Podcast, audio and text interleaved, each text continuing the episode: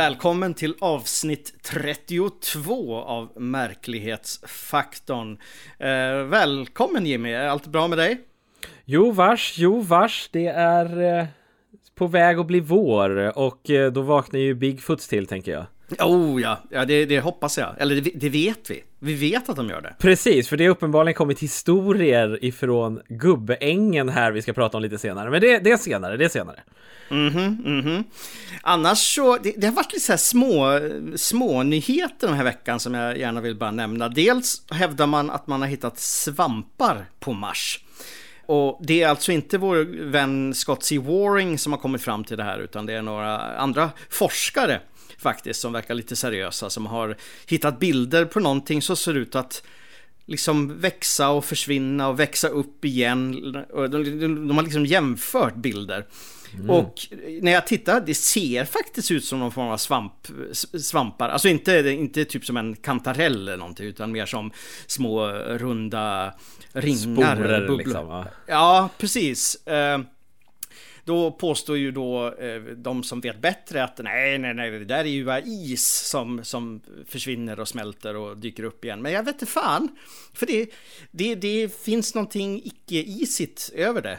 Eh, nu vet jag inte hur Mars is ser ut generellt, men jag tycker mer det ser ut som någon form av svamp faktiskt. Det är ju inte det, det är ju inte det livet vi hoppas på, men det var som vi pratade om någon gång för, för länge sedan, att vi kanske måste vi måste bli glada över de små sakerna. Man kanske förväntar sig för mycket. Ja, ja, ja, ja absolut. Det, vi vill ju se utomjordingar, Grace. Grace, tentakelmonster, stora larver, höga hattar och allt annat man hittar. Nej, men någon, någonting absolut. Men jag, jag skulle tycka det var ohyggligt coolt om de hittade svamp där uppe. Ja, Verkligen. Det är, ju, det är ju faktiskt ett av mänsklighetens största eh, fynd i så fall. Så att, men, men man vill ju ha, man vill ju ha tentakler. Ja, ja, ja, ja, verkligen. Sen bara relaterat till utomjordiskt liv, jag måste bara nämna det här kort för jag, läste om det precis nu. Eh, Jacques Vallée, den berömde svensk, eh, svenske, vad säger jag, franska ufo-researchen, eh, kommer med en ny bok den första juni. Eh, och den heter Trinity, the best kept secret. Jacques Vallée är alltså en av de riktigt stora giganterna på research, alltså en supernoggrann, väldigt, väldigt seriös fransman. Och den här boken, alltså han hävdar i den här boken enligt pressreleasen att de ska presentera bevis för en ufo-krasch i New Mexico 1945. Eh, ja, Roswell. Bok... Nej, nej, nej, utan det här är före. Roswell var 47 nämligen. Eh, eh, den här boken skulle egentligen ha släppts häromdagen men de flyttade fram den till den första juni för att det har dykt upp ännu flera bevis och vittnen till detta. Levande vittnen faktiskt. Så det är lite spännande ändå. Det finns mycket blaj där ute i ufo-bokfronten men just att det är Jacques Vallée som har skrivit någonting det gör att jag blir lite intresserad faktiskt. Ja, vi får väl hoppas och se att det och, se om det blir någonting. Men, men som med allt sånt här. Jag ställer mig. Vi presenterar bevisen så ser vi då. Tills ja, dess. Ja, ja. Tills dess. Eh. Ja, men då, jag vill ju hoppas, du vet hur jag är. Men du Jimmy, du är ju, du är ju en fantastisk människa. Såg jag. Ja, jag fick ett väldigt eh, lustigt meddelande av en gammal kollega som hade, eh, som hade titta, som följer någon sån här av War Pictures Through Time eller någonting, Through History eller någonting sånt där. Och då har han hittat en person som ser ut exakt som mig i Vietnamkriget, typ 30 år innan jag föddes. Jag tycker det är fantastiskt, för det här betyder ju att du antingen är en tidsresenär eller vampyr. Ja, jag, jag, jag vet att jag inte är vampyr, men jag vet ju inte om jag är tidsresenär än. Nej. Det, det, det är ju grejen, så det kanske kommer sen. Det oh, känns det som att jag sant. hade gjort någonting, det, det, det ena det, det ena eh, kan jag inte utesluta, måste jag säga. Det, så är det ju. Ja, jag, jag, jag, hoppas ju på det. För precis när du säger som på det sättet, absolut, du vet ju inte ännu. Det kan ju faktiskt vara du. För att jag, man hajar verkligen till och, och känner man dig och umgås med dig och så ser man den där bilden med den där uppsynen. När du, det ser ut, egentligen ser det ut som du är ute och jagar en Bigfoot eller någonting när du går där i djungeln. Ja, det är, ja, det är, men frågan är varför, varför Vietnamkrig? Det känns som att det fanns många ställen jag skulle vilja besöka över Vietnamkriget. Men, men jag vet ju inte än. Jag vet ju inte. Det, det, finns ju faktiskt ganska mycket kryptider i Vietnam. Mm. Ja, det finns det en sorts all... Bigfoot där borta. Ja, och så finns jättespindlar också. Alltså gigantiska jättespindlar. Ja, de uh, hatar jag ju, men det är en annan sak. Ja, ja, vi håller tummarna allihopa. Uh, du får rapportera om du, om du ser något märkligt vitt sken eller om det kommer någon och ger dig någon okänd teknologi. Okej? Okay?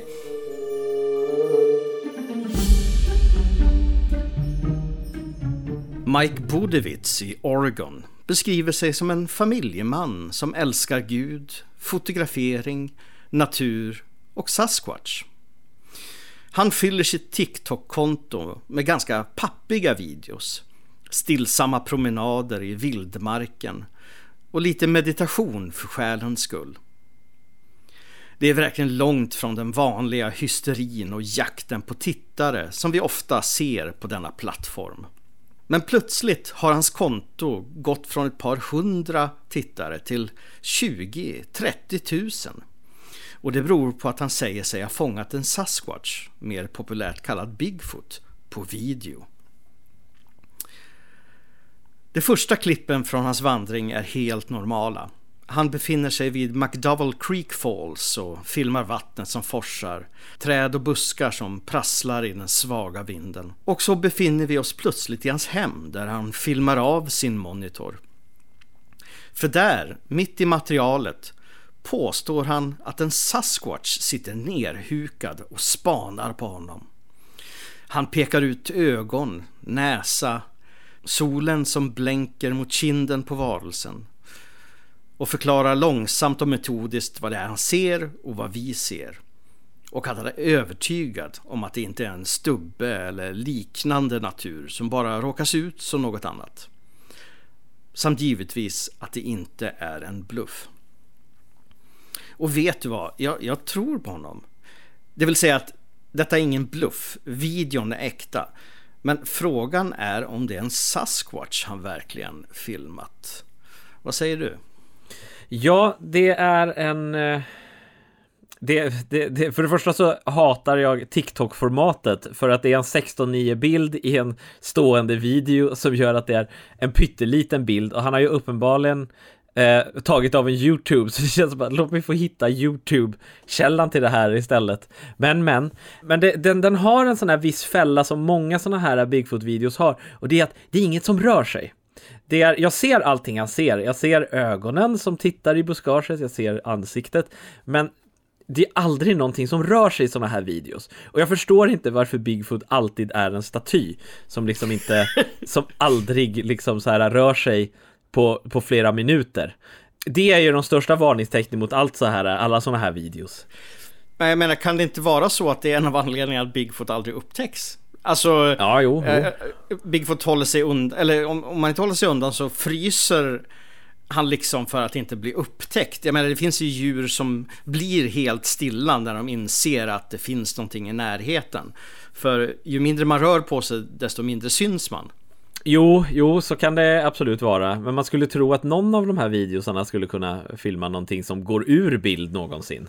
Eh, för att om du tror att du har en Bigfoot så att du filmar den är det, varför finns aldrig materialet där, du vet, man bara väntar tills Bigfooten behöver röra på sig? För att för, för att liksom bara, åh oh shit, jag har filmat en Bigfoot, speciellt med några sådana här, nu, det här är, det här är ett mer trovärdigt exemplar av den här, av sådana videos, men det finns ju ganska kända sådana här videos som eh, verkligen har blivit liksom hoax-förklarade, och då, och då ser man så här väldigt tydliga ansikten i HD, eh, liksom och, och de blinkar aldrig och de, vad heter det, kameramannen har satt upp ett, någonting på stativ för det är väldigt långt avstånd med en väldigt stilla bild. Och sen så ser vi 30 sekunder. Men om man bara står och filmar Bigfoot-ansiktet inte rör sig. Mm då hade du ju mm -hmm. haft beviset. Men det ser vi aldrig. Nej, äh, det, det, är ju, det är ju frågan varför den här vänliga, långsamma familjepappan inte liksom väntar ut den. Jag hade kanske kastat en sten eller en pinne eller någonting mm. mot området liksom för att se om jag kan få någon rörelse. Så det, ja. har, det har du ju rätt i verkligen. Men annars tycker jag ändå att det är en... Alltså jag, jag, jag, gillar det han har fångat på bild. För det skulle kunna vara någonting. Det skulle kunna vara ett, ett djur eller en varelse av något slag. Men ja, absolut, den har ju samma problem som de andra. Det, det håller jag verkligen med om. Ja, nu hittade jag faktiskt eh, Youtuben också som man kan se är lite större. Eh, så man kan se lite större och det är det är väldigt svårt att säga om det är någonting. Det skulle kunna vara som, som, som med trollet som du fotade exempelvis. Ja. Vad heter det? Para... Eh, eh para? Ja, nej, pa, nej. Pa, par, paridolia. Precis, eh, precis. Att man ja. tror att man ser någonting. Den, den, den, bilden postades på unexplainedmysteries.com förresten. Och folk blev jätteupprörda i forumet för de tyckte det var jättelarvigt. Så att jag, det känns som att jag, jag tillförde någonting i alla fall där. Life goal. Ja, life goal ja. På tal, om, på tal om Sasquatch så vill jag faktiskt rekommendera en annan podcast, nämligen UFO Sveriges podcast. I, I deras senaste avsnitt så träffar Tobias Lindgren, tror jag programledaren heter, träffar en herre som heter Rainer Winkler, som är en svensk Sasquatch-expert. Och jag älskar Rainer. Det är absolut den mest seriösa mannen jag någonsin har hört. Väldigt, väldigt trevlig och mysig och väldigt extremt kunnig måste jag säga när det gäller just denna företeelse. Så jag, jag rekommenderar en lyssning på det.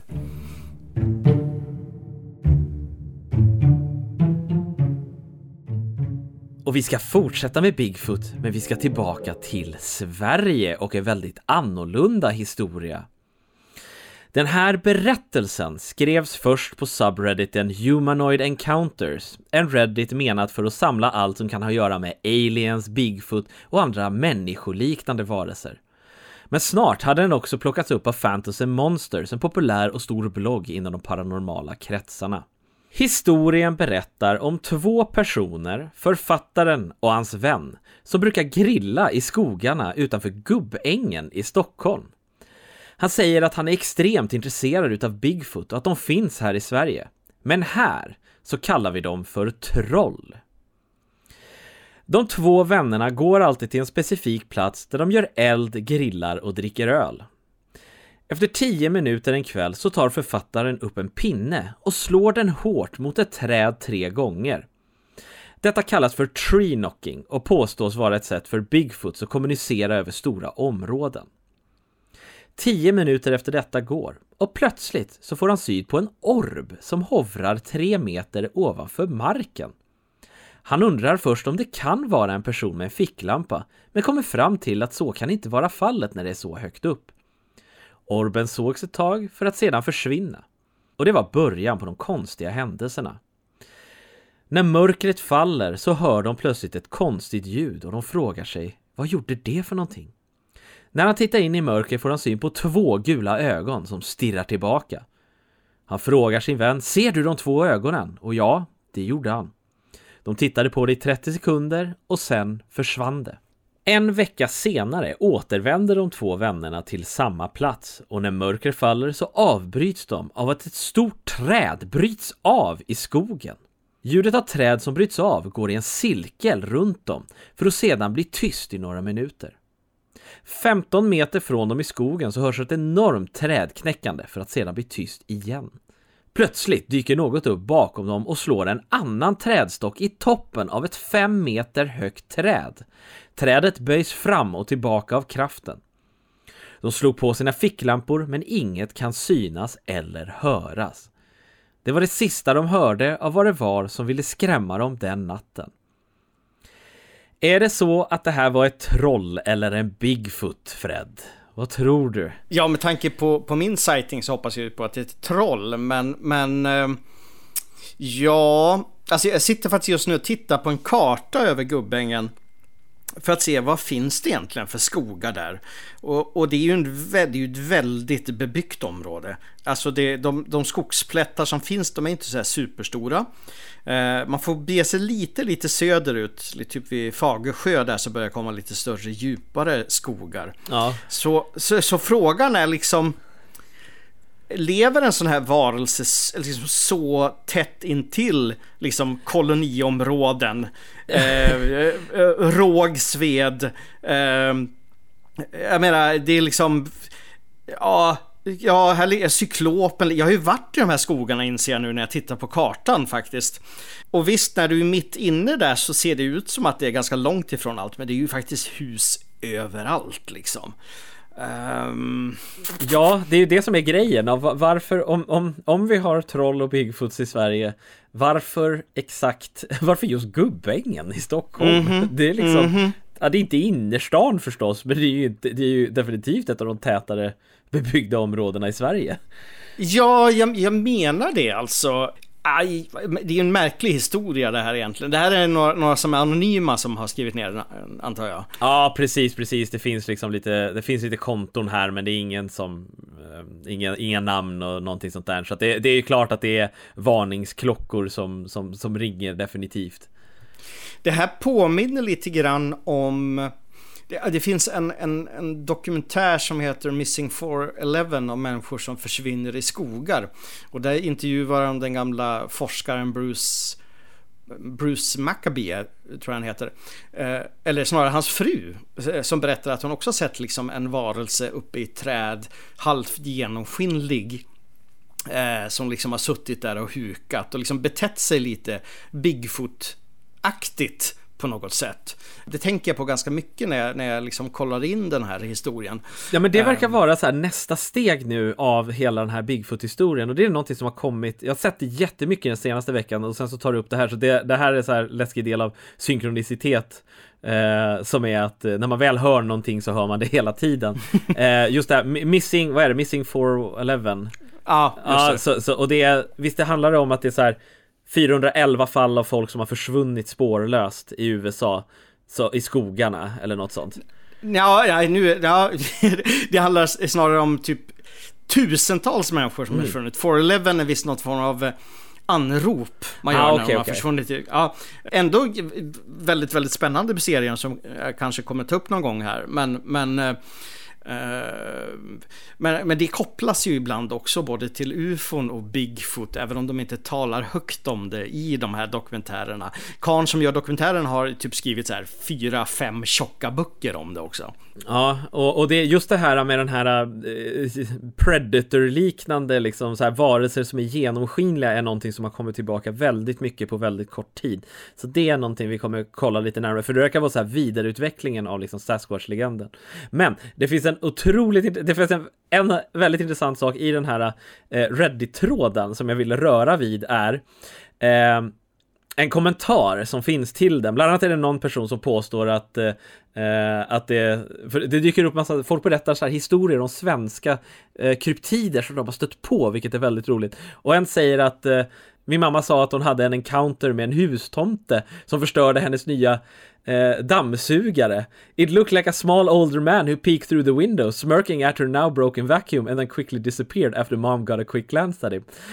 Men den andra som jag tyckte var väldigt roligt är att det är en person som påstår att han tror att den här saken som de här människorna såg, det var en dogman som uppenbarligen är the most common cryptid creatures here in Sweden throughout the times.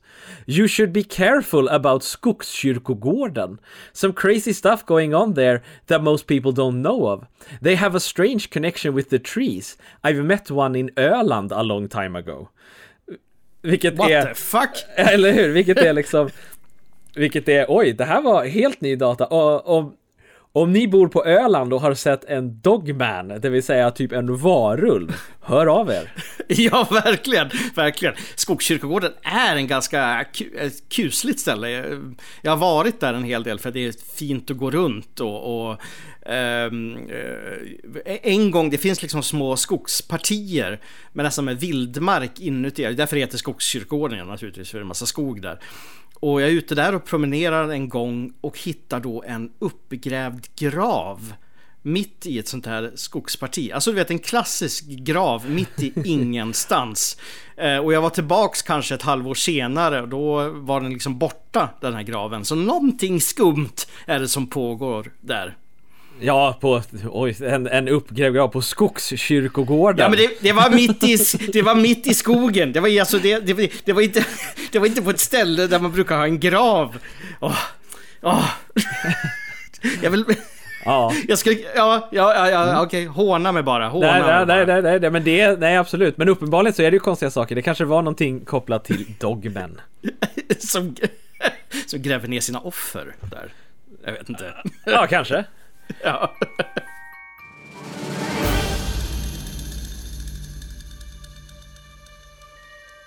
Keswick i de norra delarna av England utmärker sig kanske inte så mycket i den stora världen förutom alla vackra sjöar och ett aprilskämt som tog landet med storm 1988. Då man sade sig ha hittat en Cumbrian Boggart, en korsning mellan en räv och en grävling och som nu finns uppstoppad på puben Twa Dogs Inn. Och det är också på den familjeägda puben vi ska bege oss nu. På grund av covid har man satt upp ett extra bord i trädgården för att hålla folk på avstånd. Och därmed också satt upp en CCTV för att kunna hålla koll på området. När Sharon Hankin tog sig en titt på monitorn, vilket hon hade gjort under hela kvällen rutinmässigt, ser hon något mycket konstigt. Utanför, precis på gränsen av terrassen, syns två orber tätt ihop. Den ena ovanför den andra, som liksom småvandrar fram och tillbaka. Och tittar man noga ser det faktiskt ut som det finns någon form av kropp runt omkring. Kanske armar som svänger, ett huvud. Något suddigt är det i alla fall som ackompanjerar dessa mystiska ljus.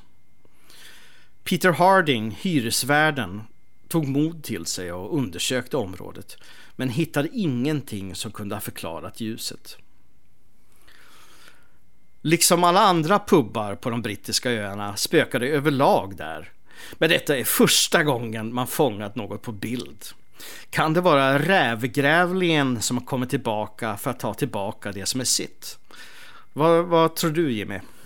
Alltså det här är ett så speciellt spökvideo för att jag ser inte riktigt vad det är jag ser, alltså det är så svårt att se vad det är som man ser för att det är någon sorts gul prick och sen så är det någon sorts outline av det och jag, jag för, det är liksom så här det är jättekonstigt men jag fattar, men jag liksom, jag ser inte vad det är. nej, jag, jag, nej det, det, är, det är en väldigt skum video. Jag... Jag, jag, tänk, jag vet ju inte riktigt hur den här kameran sitter. Återigen, jag tror att det är en äkta video. Jag tror att de har filmat någonting. Jag tänkte att det kanske, en förklaring skulle kunna vara att kameran sitter innanför ett fönster och att det där är någonting som reflekteras inifrån vid något bord. Att någon håller på och flyttar ett eh, ljus fram och tillbaks på bordet eller ja, någonting sånt. Ja, precis. Men, men, men det ser ju inte heller ut som ett, ett ljus. Alltså ett, typ ett stearinljus eller liksom en, en eh, någonting sånt eller, eller en konstig lampa.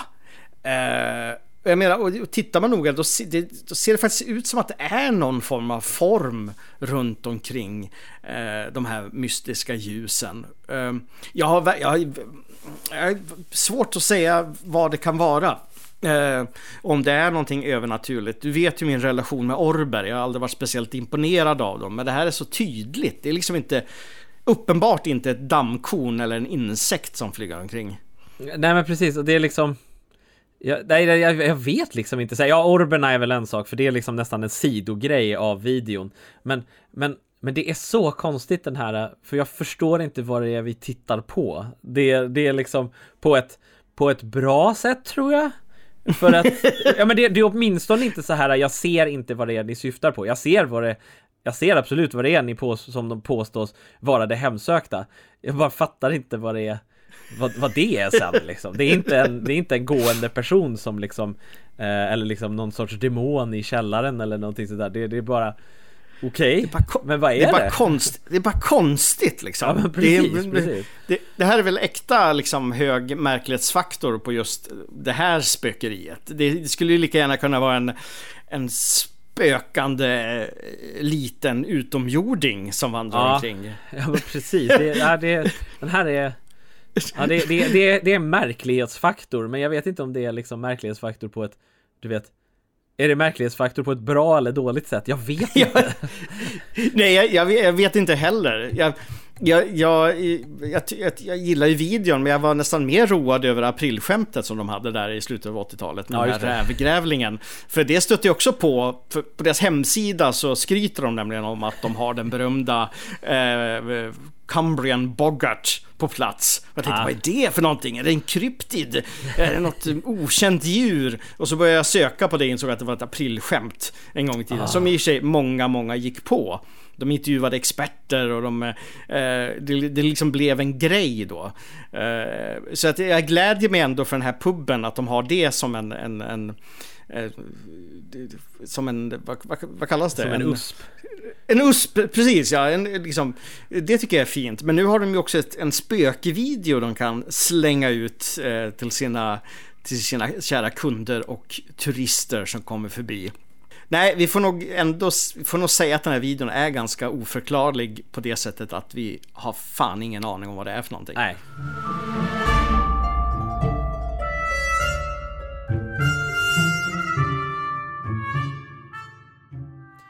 Kimberly Heyman, en boende i Dominion i Nova Scotia på östra sidan av Kanada, hade nog inte trott att hennes dag skulle bli som det blev den 11 april 2021.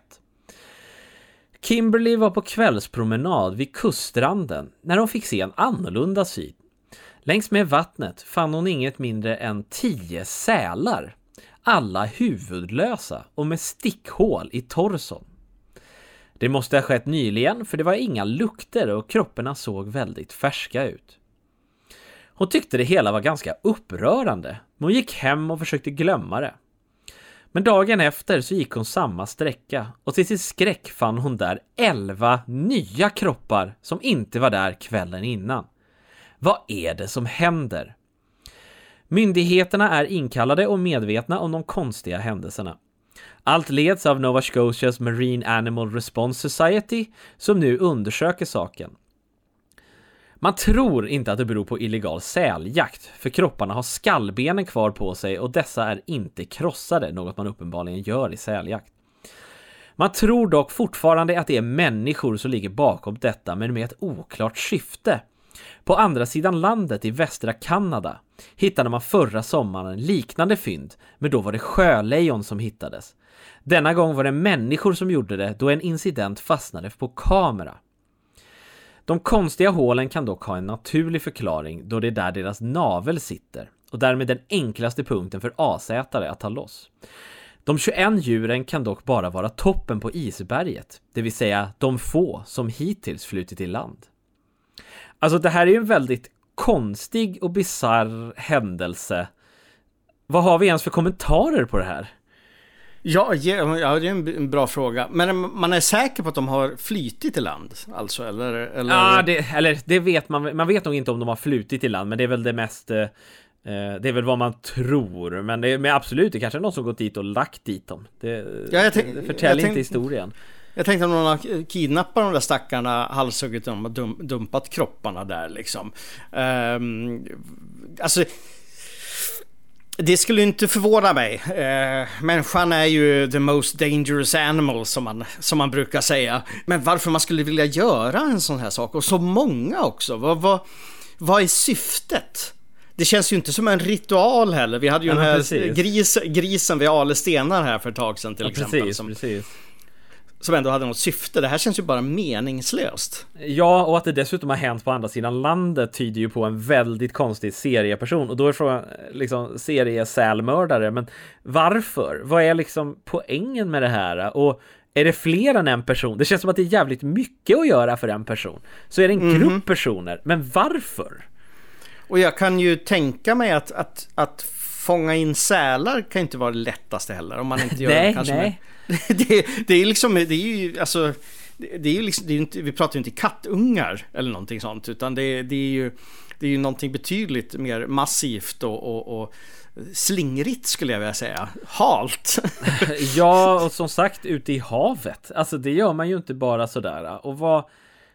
Nej, och, och, när man inte ens tar vara på djuren så blir det också ett sånt otroligt slöseri om du väl ska halshugga liksom 20-talet sälar.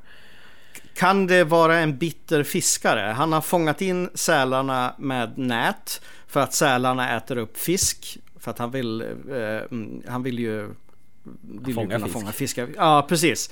Eh, fångat upp dem, halshuggt dem och dumpat dem liksom. Så kanske man flyter till land. Ja, det Eh. låter ju nästan som den naturligaste för, för, det, för det är den enklaste förklaringen och det makes sense. Eh, Mhm. och, men det kanske är vi som vi tänker att människor inte är så elaka att de bara inte gör det här utan syfte. Varför? Det Ja, kanske inte ja. finns ett syfte bakom det här. Man kanske bara hatar Kanske bara sälar. Ja, ja, men typ. precis. Vilken tragisk människa man måste vara som hatar sälar. Ja, Alltså om du verkligen. hatar sälar så mycket att du vill halshugga dem. Vad, vad har du då att ge till, till samhället egentligen? Nej, nej, exakt, exakt. exakt. Ja, nej, vi hoppas att de tar fast den här personen för att det, det förtalde inte riktigt historien om de här eh, sjölejonen om någon åkte fast eller om man bara visste att det var människor på grund av den här videon. Eh, så vi får hoppas att det snart, att någon snart åker fast på det här. Kom man, i, I fallet med sjölejonen kom man fram till vad syftet var där? Har Nej, nej, jag lyckades inte söka någon info om det, bara att så här, man vet att det är människor för det fastnade på kamera en gång. Ja, ja, ja. Helt bisarrt verkligen. Väldigt, väldigt bisarrt. Ja, jag håller tummarna att någon åker fast. Eller så kanske ett sjödjur som har bitit av huvudena. Exakt. Nikolaus Takstein, eller Nils Tagsten som han också kallas, var en grym hövding som levde på Gotland under 1200-talet. Han var känd för sitt stora självförtroende. Något som troligen hjälptes av att han tillhörde en mäktig familj. Alla hans bröder var hövdingar och de styrde ön med järnhand. Men Nikolaus började gå över gränsen och krävde att alla skulle foga sig efter honom och hans nycker. Det gick så långt att han förbjöd prästen att starta mässan innan han själv var på plats. Så en ödesdigen morgon 1274 fick prästen nog och startade gudstjänsten innan Nikolaus hade kommit. Hövdingen blev rasande när han upptäckte vad som hade hänt och dödade prästen mitt framför besökarna. Men då flippade byborna. De jagade ut hövdingen och slog ihjäl honom brutalt. Man begravde honom i en närliggande kyrka men fann att han hade återuppstått och begett sig hem till sin gård. Än idag omnämnd som Taksteins gård. Där lyckades man ta livet av honom en andra gång och jordfäste honom i Lärbro kyrka. Liksom ihopknuten så att han inte skulle kunna kravla sig ut igen. Och täckt med ett björnskinn som skulle fungera som skydd. Men än idag verkar det som Nikolaus kommer tillbaka. Faktum är att i modern tid så är det många som har sett en lång mörk skepnad sväva omkring utanför gården. Det har varit en solid figur, någon halvmeter ovanför marken, med lång rock och hatt. Bilar kan behöva väja när den kommer ut i vägen och på gården hörs det tunga fotsteg och dörrar som öppnas. En familj som anlände till ett café i närheten berättade chockat för ägaren hur en man med fruktansvärt utseende gled ut i vägen och nästan fick dem att krocka. Det finns så många historier runt den här gården så att du, du man tror inte att det är sant när man börjar prata med speciellt lär, alltså folk, folk i Lärbro. Vi, vi pratar alltså synliga, solida skepnader, tydliga mansgestalter. Faktum är att i, i ett fotografi eh, som togs på 30-talet så var det en kvinnogrupp som hade ett möte på gården, ett politiskt möte och när de tittade på bilden sen så hade en lång mörk mansgestalt fångats tillsammans med dem eh, bredvid dem i gruppbilden. Kommer ni till Lärbro och fråga de som bor där och i närheten. De flesta har någonting att berätta och det är extremt samstämmiga uppgifter. Eh, och jag, har forskat lite själv i det här. De jag har pratat med är fullständigt seriösa. De är, har extremt tydliga minnen om vad som har hänt. Och eh, jag, jag har faktiskt aldrig, aldrig hört om något liknande i Sverige. Eh, detta är så oerhört tydliga, kraftfulla upplevelser. Så helt ärligt Jimmy, vad tror du om förekomsten av spöken och andar, vålnader, gengångare? Ja, det där är alltid en sån, en så kom, vilken komplicerad fråga. Det är som, eh, liksom så här, vad tror du om Gud? Liksom, så här, väldigt, väldigt svårdefinierad. Men jag tror att så här, jag tror att spöken kan vara så här, energier kan hänga kvar i områden och att det kan vara historiedelar som upprepar sig så att om något hemskt har hänt på en plats så kan det, det energierna liksom fortsätta liksom upprepa sig på, så, på samma sätt som att så här, eller inte på samma sätt, men du vet, du vet när det är dålig stämning i ett rum och man har ingen aning om, om, om att det är dålig stämning i ett rum. Man kommer in och bara wow, här var det fan dålig stämning och man vet det bara om man går in. Lite på samma sätt så tror jag liksom att mycket spöken kan vara, sådana saker kan vara upprepningar. När vi går in i diskussionerna kring eh, intelligenta hemsökelser, det vill säga jag ställer en fråga, får ett svar, jag får någonting som är medveten om min existens i, i, i rummet då blir det svårare för då måste vi liksom diskutera finns ett liv efter döden? Eh, och då blir det då, då har man liksom tagit ett steg till och där blir det mer krångligt. Mm, mm. Det var ju ett bra svar på en komplicerad fråga ändå tycker jag. jag. Jag håller nog med dig. Jag tycker ju att de flesta hemsökelser som jag har hört talas om och researchat och intervjuat om känns ofta väldigt mycket som inspelningar. Det vill säga att det är upprepningar av saker och ting. Av rörelser, av ljud, av skepnader. Um, det... Ja, det, det fanns en teori som lanserades på 60-talet som kallas the Stone Tape Theory. Eh, som sen blev en väldigt, väldigt, väldigt effektiv tv-film eh, som verkligen populariserar den här idén om att en inspelning inom citationstecken kan liksom lagras på platsen i, i väggarna. Och jag tror att det finns en möjlighet till det, absolut, även om det är ganska, ja, minst sagt en, en minst sagt fringe i det här fallet. Mm. Uh, jag är egentligen bara liksom gällande det här fallet så är jag, jag är bara så förvånad av att det kanske inte är lika. Det är inte så känt. Alltså du hör ju om, om vita damer och, och, eh, sånt där på varenda slott. Men det här är så extremt tydliga upplevelser människor har. Mm. Uh, och menar, jag har pratat med flera och det är liksom ingen tvekan om saken. De är helt stensäkra på det här.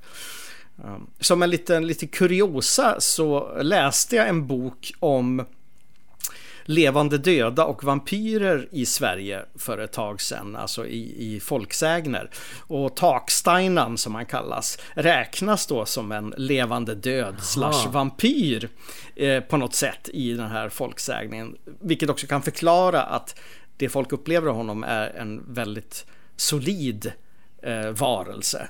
Just det. Uh, ja. Men mm, då tror jag kanske mer på, på inspelningsteorin. Att det är en, en energi som finns kvar av något fruktansvärt som har hänt. Eller en, en, en obehaglig människa liksom.